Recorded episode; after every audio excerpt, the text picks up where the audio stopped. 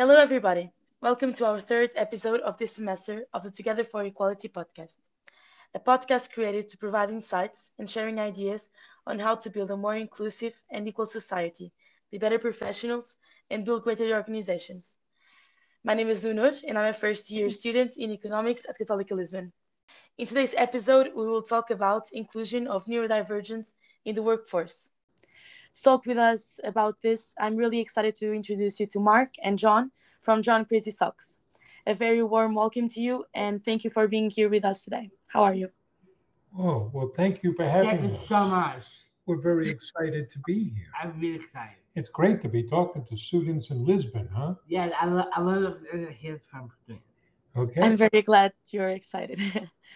So before diving into today's topic, I would like to start with a little ritual. At the end of each podcast episode, our guest asks a question related to equality to our next guest. On the last episode, we spoke with Leahy and Renult about art and creativity in the business. They left you the following question. What can you do to train your creative side more? Well, I don't know if it's training it more as much as building up that ability. I find a couple of things. One is getting outside the normal routine, because that will stir creative thoughts. Two, it's following curiosity, and again, following it outside of where we normally are. New areas, new exposure, new types of music, new types of reading, meeting new people. I've long found it to be creative to see what I can learn in other fields and translate that back and pick on those ideas. So those are two things, if you get out of the day-to-day, that can free your mind up. Yeah, I agree with you. To be creative and see things you may not be able to see. Yes, so it's about putting yourself out there. Yeah. Could you first tell us a little bit about the company's history? Sure. Well, first, do you want to introduce us, John? Sure. My name is John. I'm a partner of my dad, Mark. We are John Crazy Socks. And what's our mission? Spreading happiness. Spreading happiness. So our business, it's a slightly different type of business model. We have a social enterprise. So we have both a social and a business purpose, and they feed off of each other. Right? And everything we do comes down to spreading happiness, but much of that involves showing what people with different abilities can do. And that's been true from day one. So our business is just about 6 years old. Yes. So 6 years ago, where were you? I was at a high school. I grew up in my high school. So here's something to know about John. In addition to being an entrepreneur, and a public speaker, and a philanthropist, and you're an athlete, and a dancer, and he also happens to have Down syndrome.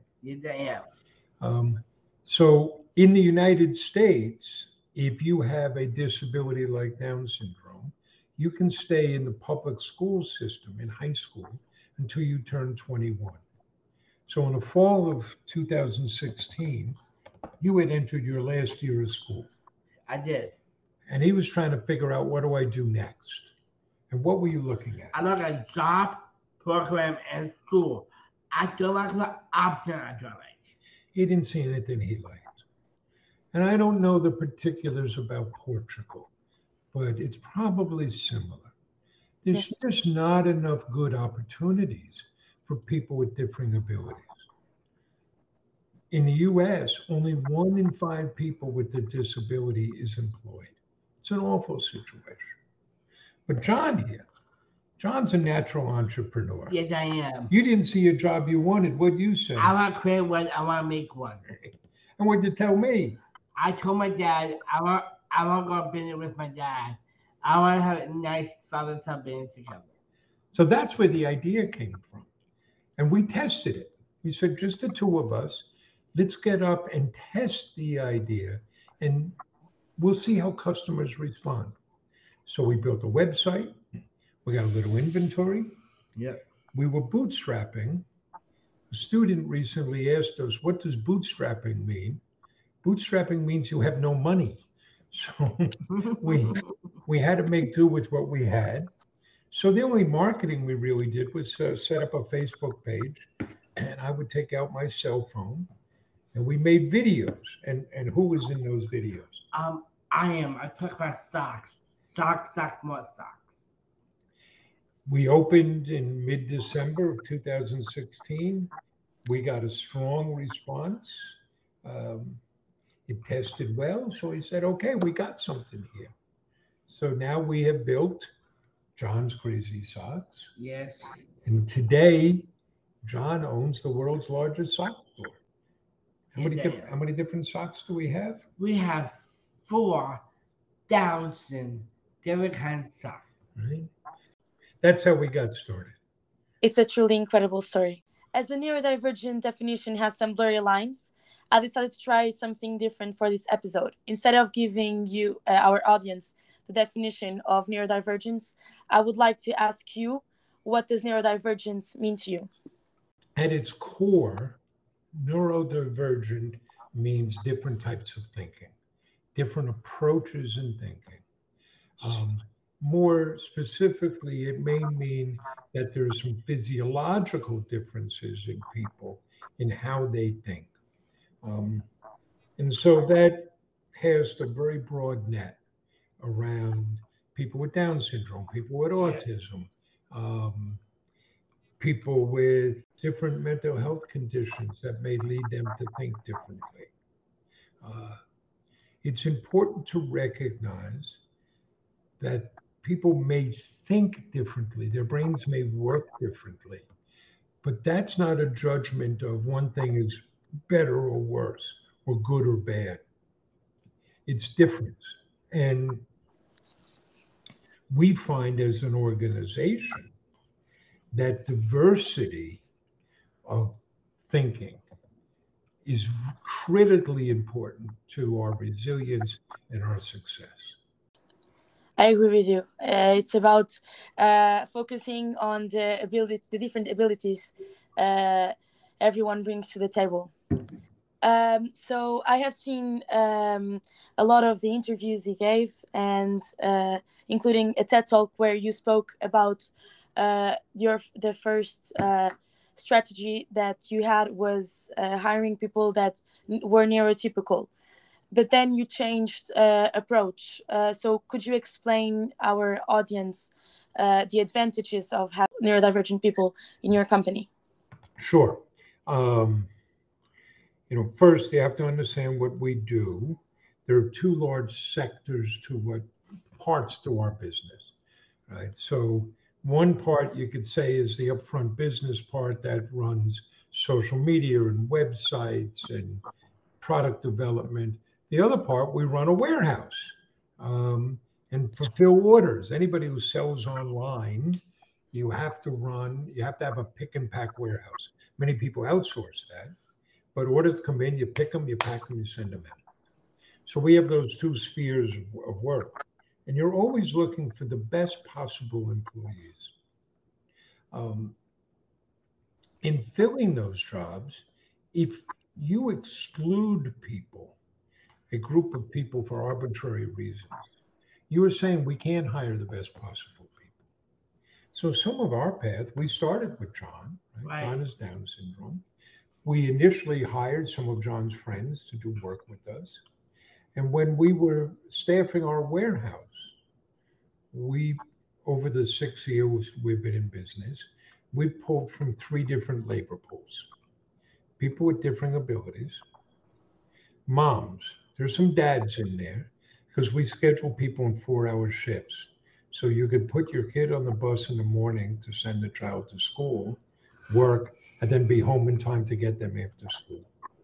And then general laborers who wanted a $15 an hour job. By far, the best labor pool we have are people with different abilities. They want to be there. They're excited. They're focused. They work hard. But we've also found on the business side of things, hiring people with diverse thinking, with neurodiversity, that helps our diversity and our creativity, because it means we have different ways of looking at a problem and can come up with different and maybe better solutions.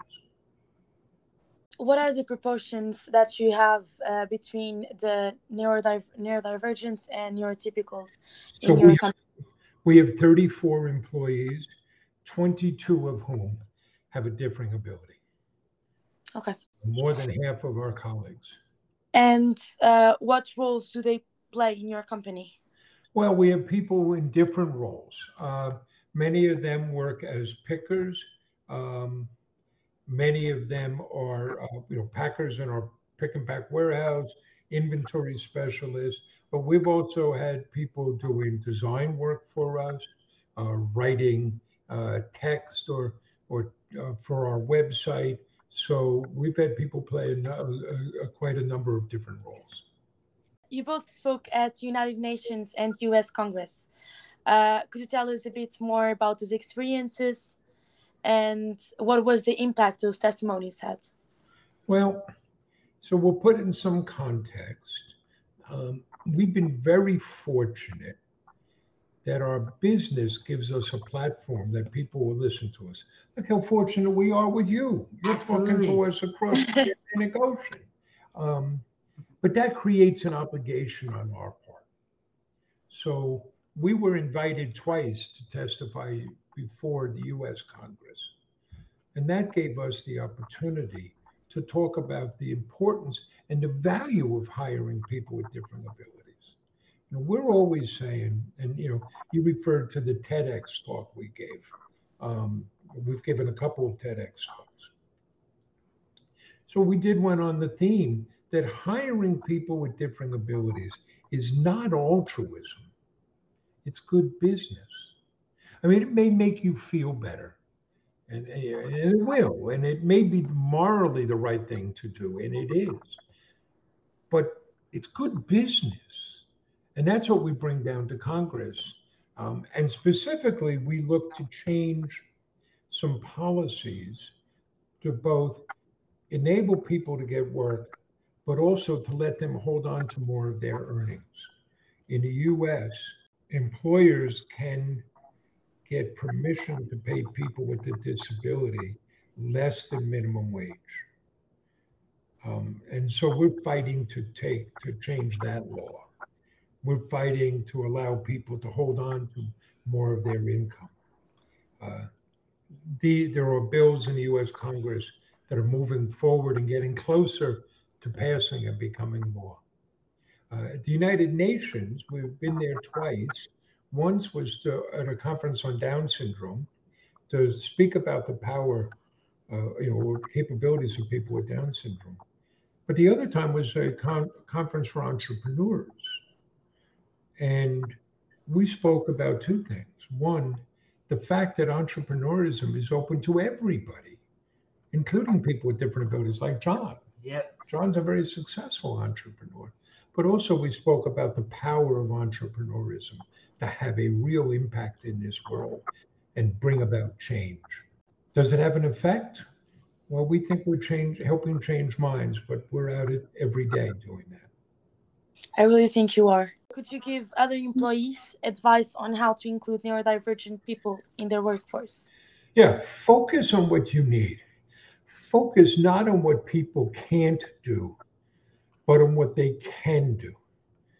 If I'm starting a soccer team, what we call soccer to US, you call football, I might want Ronaldo on my team.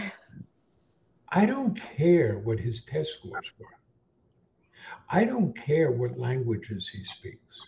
I want to know, can he play soccer? Right? With John, we don't ask John to do our finances, but there are things, John is so incredibly well organized and diligent. He does great work in our warehouse, and he gives great tours and is a great and effective public speaker. So focus on what people can do, And don't blind yourself by what they can't do. That's very good advice. We are now reaching the end of today's podcast episode.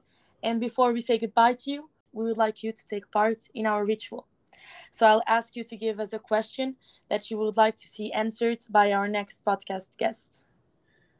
Okay, what are you doing to make your place a great place to work? A place where your colleagues can do their best work possible. Thank you so much for your time and valuable insights. It was truly a pleasure having you here with us today. Feel free to always reach us on social media accounts. You'll find us under the name Equality in Business on LinkedIn, Facebook, and Instagram. And looking forward to talking to you in 2 weeks. Great. Thank you very much for having us.